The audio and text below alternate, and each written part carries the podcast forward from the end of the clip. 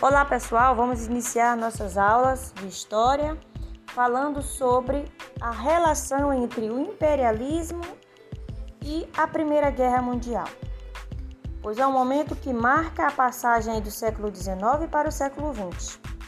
Essa relação ela se dá porque o imperialismo ele foi um processo de neocolonialismo na África e na Ásia. E isso vai gerar aí processo de disputas territoriais entre as principais potências industrializadas. Que potências eram essas?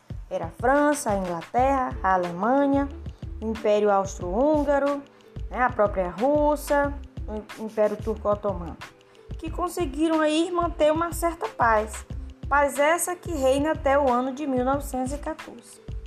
Essa paz ela foi marcada pelo crescimento do nacionalismo, pelo crescimento também da produção de armas na indústria bélica.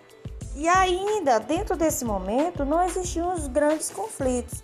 Os conflitos, de fato, eles vão começar a surgir, né, vamos dizer assim, a explodir em julho de 1914, quando a gente tem aí a morte de Francisco Ferdinando, né, um lorde do trono austro-húngaro que era da Bósnia.